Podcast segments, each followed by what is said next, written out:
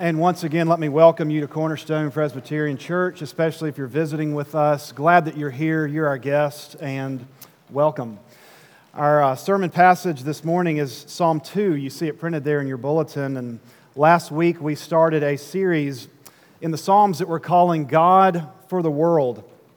Uh, for just a few weeks in July, we're, we're looking at different Psalms that show us God's heart for the nations and God's heart for our neighbors. And there's only five Sundays in July, so it was hard to narrow. It was hard to narrow this down to just five Psalms because we see this theme all over the place, just like we see this theme all over the place in the Bible as a whole. That God is for the world, His kingdom is on the move, and He's, he's at work drawing all kinds of people to Himself from all kinds of different places. People like you and me, and people very different than you and me. God is on mission pursuing the world, pursuing the nations and our neighbors with his redeeming, reconciling love, and he's using you and me in that mission.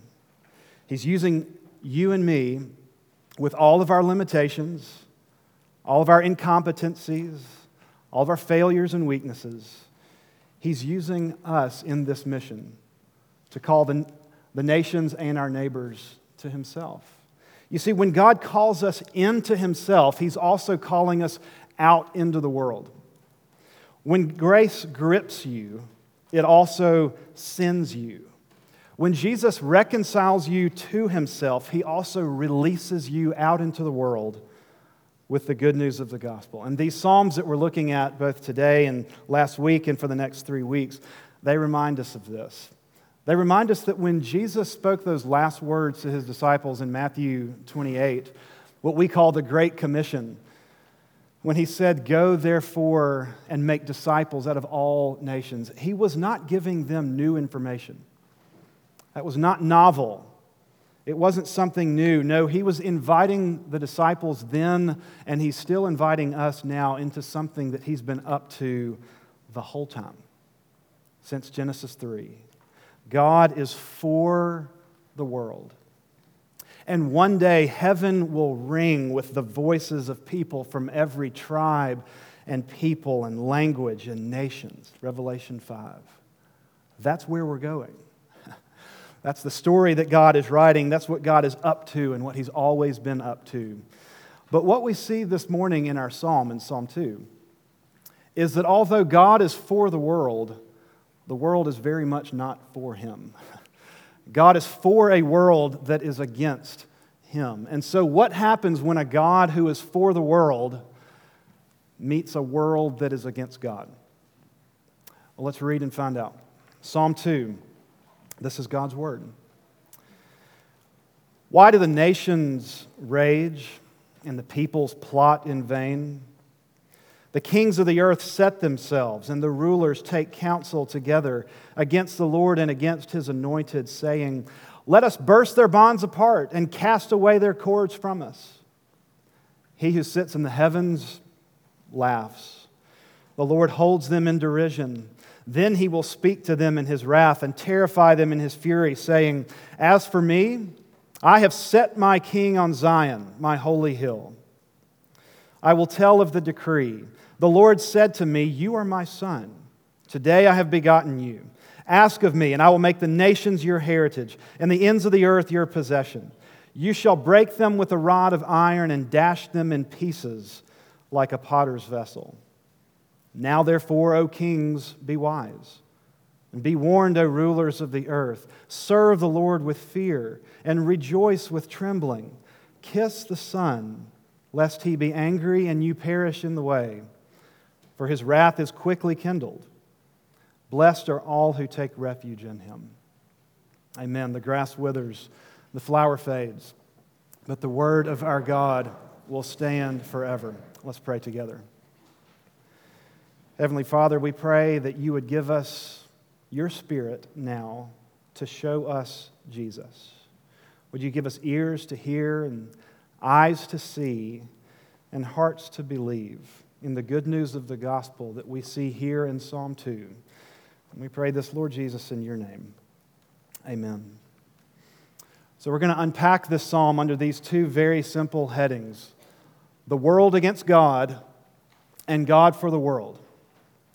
Psalm 2 shows us a world against God and it shows us God for the world. So, first of all, what do we see here about a world against God? Verses 1 through 3, they give us a glimpse of the world as it really is, the way that it's always been. A world that, it, the way that it's been since Genesis 3 and the way that it's going to be till Jesus returns. And what is it?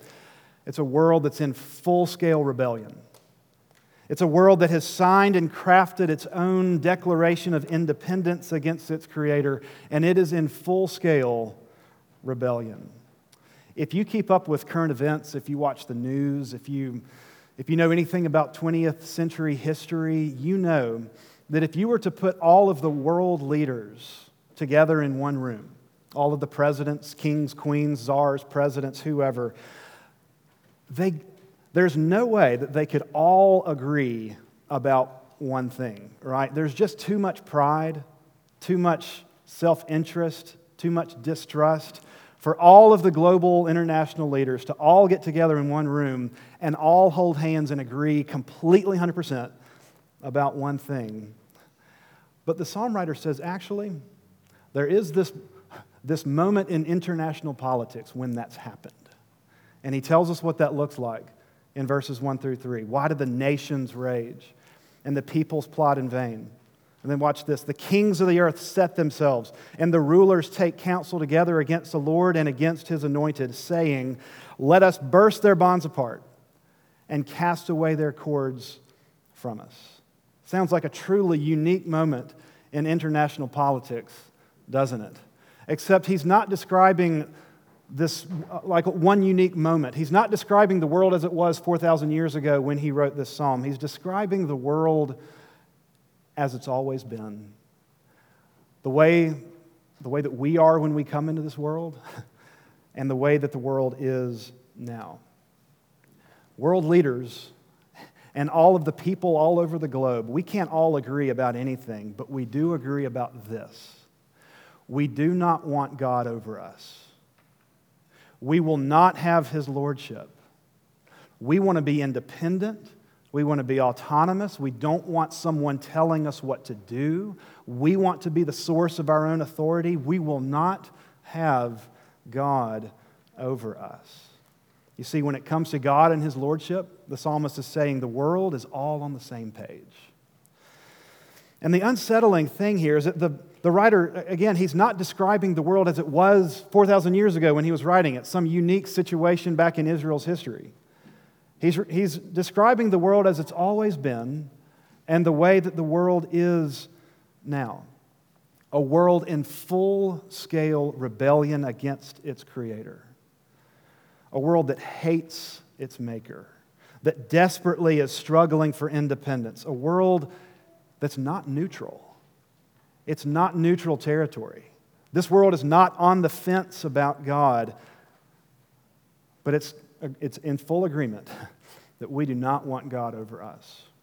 Notice three quick things that the psalm writer tells us about this, this full scale rebellion. Notice that, first of all, it's a stubborn rebellion. Verse 2 the kings of the earth set themselves. That's the language of like digging in your heels if your heart was like wet concrete, it's the language of that wet concrete drying up into a hardened, settled determination that we will not have God over us. The kings of the earth set themselves, they, and they will not be reasoned with. Secondly, it's an irrational rebellion. The nations do what? They rage. Like frothing at the mouth, howling at the moon lunatics. It's irrational they're raging. And notice that it's that the people's plot in vain. That word vanity from Ecclesiastes, meaning empty, worthless, futile, wrong, utterly empty. The nations are plotting and strategizing completely in vain. It's worthless, it's empty, but they're stubbornly committed to it, to this irrational rebellion against our Creator. But see, here's the thing um, it's, not just, it's not just stubborn, and it's not just irrational, and it's not just out there. It's an across the board rebellion. Verse 1 tells us who all is caught up in this rebellion. And he says it's the, the nations and the peoples. So I want you to notice that he's not just describing this situation as like one of the good guys writing about all the, the bad guys out there. He's not, he's not writing this like an insider talking about all of those bad outsiders out there. What he's doing is he's using, a, he's stepping into God's vantage point and he's looking at the world from God's eyes and he's saying, This is how God sees the world.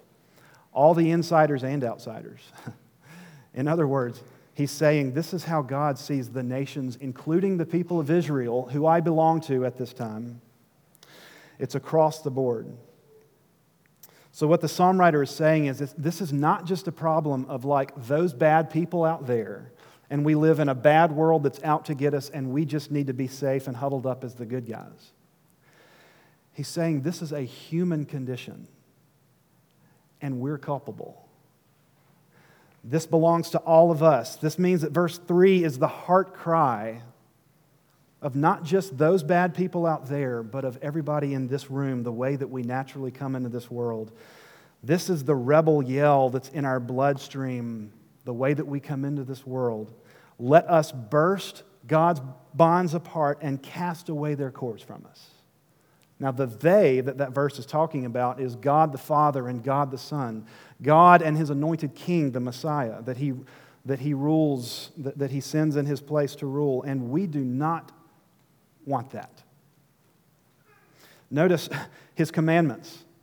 They're not good, they're not life giving, they're bonds, they're cords that tie you up and, and restrict you and hold you back. That's how we interpret God's authority and lordship, the way that we come into this world. This is our natural default spiritual setting.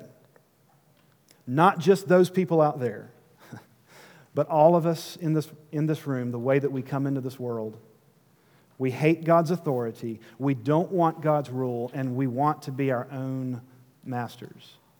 We are born into a world that's against God as people that are against God. Um, what do you do with this? What do you do with this? What do you do when you see the world as it really is? And some of that may not surprise you, but it may surprise you your own culpability in it, right? that he's not just talking about the bad guys out there, but he's talking about everyone. The world, including, including us, the way that we naturally come into it. We've chosen sides and we've chosen the wrong one. We don't come into this world neutral or on the fence. What do we do with this? Well, one thing that we should notice is that Psalm, Psalm 2 should really only be about three verses long, right? After describing a world that is utterly and completely against God, why is there anything left to the story? Why is there anything more to Psalm 2? It's because God is for the world. It's because the world against God is not the whole story.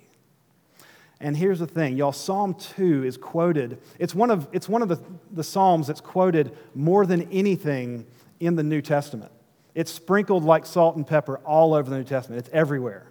Like the book of Revelation, book of Hebrews, the Gospels. Psalm 2 is everywhere, but one fascinating place where we see this psalm and these very lines quoted is in Acts chapter 4. And here's the context Peter and John have just been arrested and threatened for preaching about Jesus. And the early church, those first early Christians, come together for the first recorded prayer meeting. And they're huddled up in this room together, and they know that the authorities are about to be searching for them. And it's not safe, and it's dangerous, and it's beginning to dawn on them that what they believe about Jesus could cost them a lot their livelihood, their place in the community, and maybe even their life. Now, if you were gathered together in that context, what would you be praying for? If you're like me, you would probably be maybe instinctually praying for safety, right? Maybe praying for comfort. Maybe praying for deliverance, for God to get me out of this. God, I want life to go back to normal. I don't want it to always be like this. But you know what those first Christians prayed for. They were in that room, huddled up, be, beginning to experience the threatening, um, the threatening world that was against them and against God. And what did they pray for? They quote Psalm 2, these very words, and then they pray for boldness to go back out there into that world that's against them and share the gospel with them. They don't pray for safety. They don't pray for a ceasefire. They quote these very words and they say, Lord Jesus, please use us to go back out there into that world that's against you and use us. Listen to what they pray. They quote these lines that we just read, and then they pray this And now, Lord, look upon their threats and grant your servants to continue to speak your words with all boldness, while you stretch out your hand to heal and signs and wonders are performed through the name of your holy servant Jesus. They're huddled up, threatened, it's not safe, and they're about to lose a lot. And they're praying that Jesus would stretch out his arm and heal the world that's coming and threatening them. Because they not only know and feel that the world is very much against God and against them, but they know what the rest of Psalm 2 is teaching that God is for the world and that He's going to use them, maybe even to give their lives in the service of the gospel, going out to reach and to heal a world that is against God. And that's where we transition now. We see in the rest of the psalm that God is for a world that is very much against him. And I want you to see that in three ways. First of all, we see that God is for the world in the king that he sends. In the king that he sends. Notice this. After verses 1 through 3, God looks, he looks down from heaven and he sees the world in full scale rebellion. He sees all of the nations united in hostility against him. And how does God respond? I love this. He doesn't even get out of his chair, it doesn't even make him get up. Verse 4 He who sits in the heavens laughs. God sees the whole world arrayed against him in rebellion, all of the brokenness, all of the hostility, all of the hatred. And his pulse doesn't get one bit faster. He's so in control, he's so sovereign that he doesn't even get up off of his throne. He just sits there and laughs. Now, listen, just to be clear, he's not, when, he's, when we see God laughing here, he's not making light of the situation. He knows that it's a very serious situation. And so he's not laughing at the suffering, he's not making light of the pain. He knows the deep wounds that this kind of hostility and hatred will give to so many people. No, he's not making light of that. Rather, he's laughing at the notion that this rebellion could ever be successful. He's chuckling at the ridiculous idea that anyone or anything could ever get in the way of his good and gracious purposes for the world. What's comical to God? It's comical when his little enemies convince themselves that they can derail his sovereign grace, when they think that their little efforts to overthrow God's kingdom could be successful. Maybe you need to see that this morning. Maybe this morning, with the eyes of your heart, you need to look up and see God sitting and laughing. Because isn't it true that so often all that we see of the world around us is verses 1 through 3, right? You scroll, th- you scroll through your Twitter feed, you look through Facebook, you look at the news, whether you're a CNNer or a Fox Newser, whatever your source of news is, your newspapers, whatever. And all that we see is verses 1 through 3, right? The world is spinning out of control, it's chaotic, it's dangerous, it's falling apart. And we need to see God sitting and laughing at the ridiculous idea that any of it could throw off the rails his good and gracious sovereign purposes for the world. So we need to see God sitting and laughing. So in verse 4, we see that. And then in verse 5, he speaks. Notice that in verses 1 through 3, the nations, the world, they grabbed the microphone, and we see what's on their heart when they say, Let us um, burst, burst away their cords, or uh, what's, the, what's the language there? Let us burst their bonds apart and cast away their cords from us. That's what they said when they have the microphone. Now God grabs the microphone and God speaks. And here's where we're ready for God to like finally settle this and answer it. He is going to respond to the world's full scale rebellion, and we're thinking now he's going to let them have it. Right?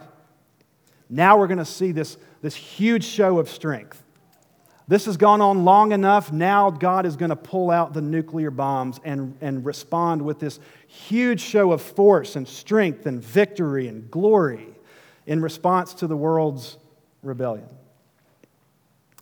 And if we're thinking that, we're honestly a little underwhelmed, aren't we? When we get to verse 6. Because he says, Here's my response. My response to the global, whole scale, full scale rebellion of the entire world. As for me, I have set my king on Zion, on my holy hill. That's God's response? Just one person, one individual on a little hill in Jerusalem called Zion? It just doesn't sound like a lot. It really sounds like God is bringing a, you know, a knife to a gunfight here. He, sound, he, he sounds way outgunned here. We were really expecting some more firepower here, weren't we? I mean, look, we were expecting something stronger, something Something more undeniable, something amazing, I guess. Something noticeable, something, something that looks strong and powerful. But this, it just doesn't look like much. He sends one person and he sets him up on a hill in, in Jerusalem, this little backwards global nobody called, in, you know, in, called Israel that didn't even show up on the map to the big nations of that time. And it just looks weak, doesn't it? It looks underwhelming. It looks small. It looks defeatable, vulnerable. You're telling me that one man set up on a hill in Jerusalem is God's answer to the full scale rebellion of the whole world? I love this because here we get a glimpse again into the wonderful character and marvelous ways of God. Isn't this just so beautifully typical of the God of the Bible who just seems to love using what looks weak and what appears to be small and humble and very defeatable to accomplish his indestructible, invincible, unstoppable purposes. Like Paul says, he chooses what looks foolish in the world to shame the wise, what's weak in the world to shame the strong. He chooses what's low and despised in the world so that when he accomplishes his good purposes, we have no other choice but to boast in him and to say that only God could have done that. So, God's response to the full scale hatred and rebellion of the whole world is to send one man, his chosen king, that he sets up on a little hill in Judah called Zion to rule and to reign in his place. Now, listen, if you know the rest of the story, you know that it actually gets even worse than that, doesn't it? Because that sounds weak and underwhelming, but when we get to the New Testament, we see this king set up on a hill in Zion in a way that we definitely did not expect. He's set up on a cross naked and bloody and mocked and alone. The king that God had sent set up on a hill in a way that looks so helpless and so small and so, so defeated. But he was God's answer to the rebellion of the whole world. He was God dying for a world that was against him. He was the king that God had sent to be set up on that hill. And it looked like weakness, but it was the greatest show of strength that the world had ever seen because it was God winning. It was God crushing the head of the serpent, pushing back against the gates of hell, and rescuing his rebels, his rebel enemies, from the shadow of death and darkness and hell, and covering their sins, defeating death in their place. It was the greatest victory in the history of the universe. But it was a moment that looked so small and so insignificant. And, brothers and sisters, he's still at work right now in a world that is still very against him in the same way, in ways that look small. A kingdom that looks like a mustard seed, the way that it starts.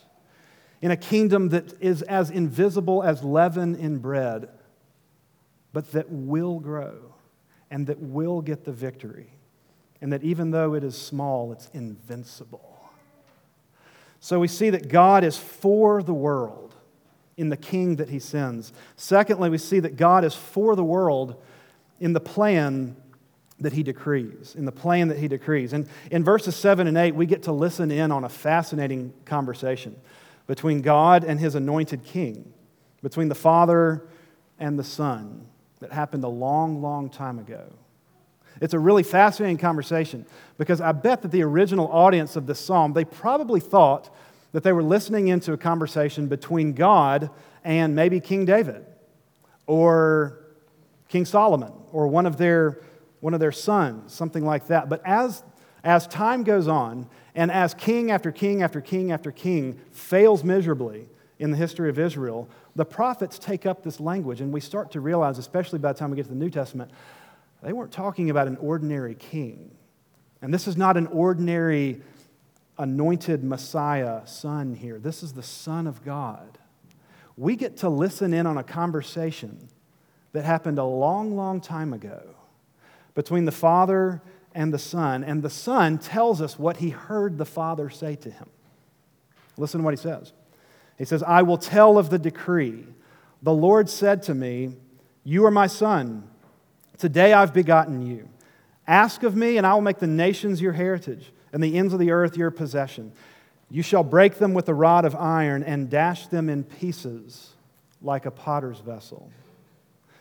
God is giving us a glimpse here of how the story is going to end. He's showing us where this is all going. He lets us listen into a conversation that happened a long, long time ago about what's going to happen at the very end. I don't know if, you're, if you keep up with cycling, but if you do, you know that, that right now, uh, the greatest bike race in the history of the world is, is playing out over in Europe, the Tour de France. It's been happening for a long time. It's like 21 stages that covers about 2,000 miles up and down mountains. It's absolutely incredible. I love to watch it, but guess what? Um, you have to commit like six hours a day to watch a whole stage of the tour, and I usually don't have that much time to commit to it. They're racing right now, by the way. So here's what I'm going to do I'm going to go home after church today, and I'm going to watch the replay of today's stage. And in order to get a, you know, a, a feel for how the whole stage went, what I'm going to do is I'm going to go and I'm going to watch the very beginning, watch the first few miles, see if anything interesting happens there. I'll fast forward to about the middle, I'll watch, you know, a few miles there, see what's happening, and then I'm going to fast forward to the very end and watch the last 20 miles or so because what happens at the very end, that's where, that's, that's where it gets exciting. That's where you see the sprint finishes and all of the heroics and all of that. But y'all, here's what's happening in verses 7 through 9. It's like God is fast forwarding to the end of the race to let us watch how it's going to end. He's giving us a glimpse of where this is all going, how the race is going to end. This is where this is all going for a world that's against God. It's going to end in two ways in undeserved mercy for some, and in well deserved justice for others. Mercy and justice, grace and judgment. That's where the story's going. He's already told us. We know how it's going to end. Notice that God says to his son, He says, The nations will be your heritage, and the ends of the earth will be your possession. He's saying, I've decreed it, it's written in stone, and there is going to come a day when my kingdom will come and when my will will be done on earth as it is in heaven.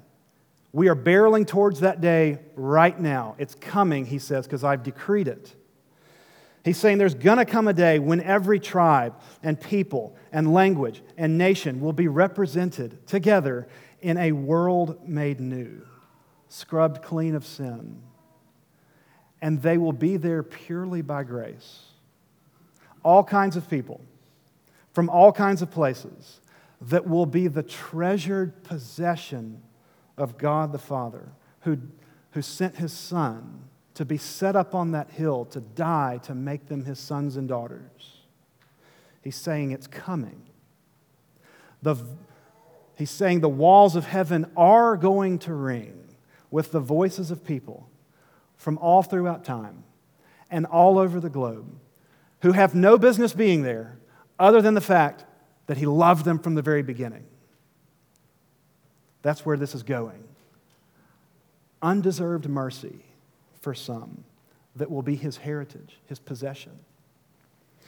But then he says another day is coming a day of judgment, a day when perfect justice will be executed, when everything that's wrong with the world will be made right when God will be patient no longer with a world that's against him and has refused every single offer of mercy for thousands of years, and God's patience will finally be done. He's saying, In that day, the king that I send to set up on that hill will be the judge of the world, and he will come in glory, and he will come with a show of strength and he will come, and the world will know his wrath and his fury and his anger. You notice we see language like that all throughout the psalm. He will break them with a rod of iron and dash them in pieces like a potter's vessel. Now, you may hear language like that and think, that actually doesn't sound like a God who's for the world. That sounds like a God who's just as against the world as a as the world is against God. Um, this language that we see here in verse 12 and the language of, of God's anger, of his wrath, and that it's quickly kindled, it can make us uncomfortable, uneasy. His fury and his wrath and his anger sounds like God is against the world, but I want you to see that it's actually the exact opposite.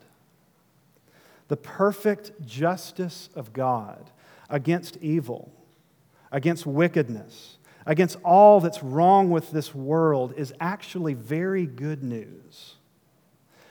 Because think about it like this Have you ever been deeply angered over something that you care nothing about?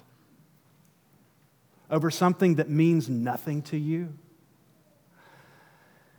You see, this language here shows us that God is so deeply invested in and committed to his creation that's been broken by sin that he's not going to let it go.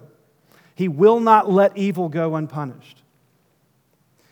It's, God is not on the fence or undecided or still trying to make up his mind about things like human trafficking and abuse, domestic abuse, sexual abuse slavery, school shootings, evil dictators, cruelty, exploitation. He's not still trying to make up his mind. He's not undecided or detached from those things. He's not just kind of wishy washy about things like murder and lust and greed and pride and adultery and lying and covetousness and all of the really big and really small expressions of rebellion that continue to tear this world apart and to cause suffering and pain. He's not on the fence.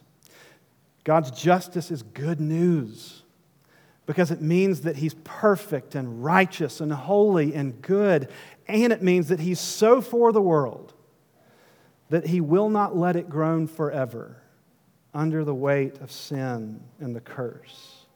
A day is coming when He will make right everything that is wrong, when He will make everything that is sad come untrue. But, brothers and sisters and friends, God's justice is only good news for you right now if you're on the right side of it. If you're on the right side of His justice.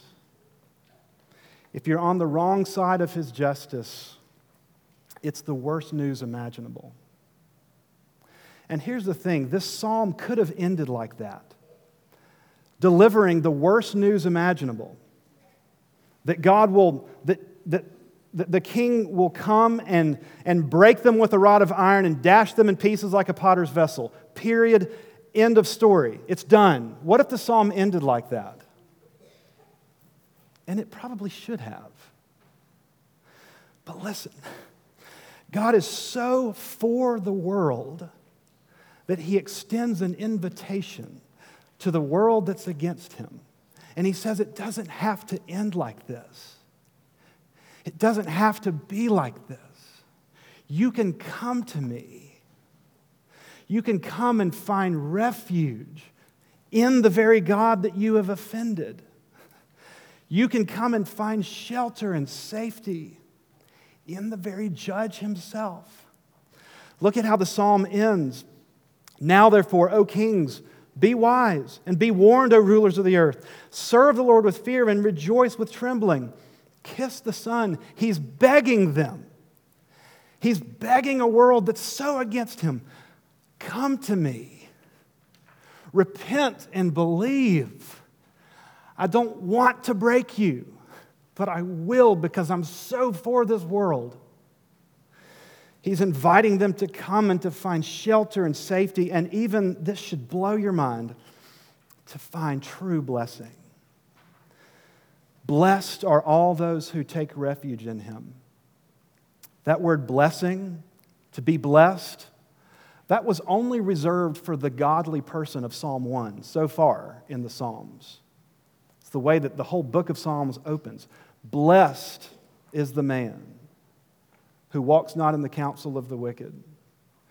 But here, that very same blessing is extended to the very people that have been rebelling against him this whole time, to a world that's so against him. And he says, Come and find blessing and refuge and safety in the God that you've been rebelling against. When, um, when my kids were younger, I've learned not to do this anymore because they've learned to do it back to me. But when, they, when my kids were younger, I would, I would prank them a little and um, you know, get, just get a reaction out of them by jumping out around a corner and scaring them. Maybe moms and dads or brothers and sisters, you know how fun that is. Um, now, I've learned not to do that anymore because they've gotten really good at doing it back to me. But several years ago, I just noticed this eventually that I would, I would jump out and, you know, kind of scare my oldest two children, and they would run away from me. You know, they would, their first instinct was to go back. Rightly so. I usually do that when I'm scared. But I noticed something about my little daughter Libby, who was four years old at that time. I would, you know, pick my head around the corner and scare her, get a reaction, and her first little reaction, before even thinking about it, was to go towards me, was to fall forwards, was to go towards the very person that seemed to be scaring her or dangerous because she knew that, that I was actually safe, that I was actually for her and not against her. And here's Jesus begging the nations, begging the world and begging you this morning, if you haven't, to fall towards Him, to find shelter in the God that loves you, that's willing to be broken instead, that's willing to climb up on that cross and to be set there in your place. Y'all, you can trust a God like that. And you can go out into the world with a gospel like that because you know how the story's going to end. It's that good and it's that certain. And the gospel really is that good. If you have accepted that invitation this morning, the invitation of the King, then He is sending you back out to go back out into a world that's against Him with this gospel. If you've not accepted that invitation, today is the day. Jesus is extending this invitation to you personally this morning to come and find refuge in Him, to come and find shelter and safety for your soul in the God that you may have been running from your whole life and you didn't know it. And He's inviting you in this morning. Will you take Him up on that invitation? Amen. Let's pray together. Lord Jesus, would you, would you send us from this place with hearts full, with our sails full, our hearts inflamed and kindled with love that has never let us go? Lord, would you send us from this place as those that have heard the voice of the Good Shepherd, who is now sending us out into the world that you are for? knowing that you go with us, knowing that you go in front of us, beside us, and behind us, knowing that we belong to you by your grace, and that there's nothing better. Oh Lord, with our hearts inflamed with that good news, may we worship you the rest of this day, this week, and our lives, giving our life for the one who gave his life for us. In your name we pray. Amen.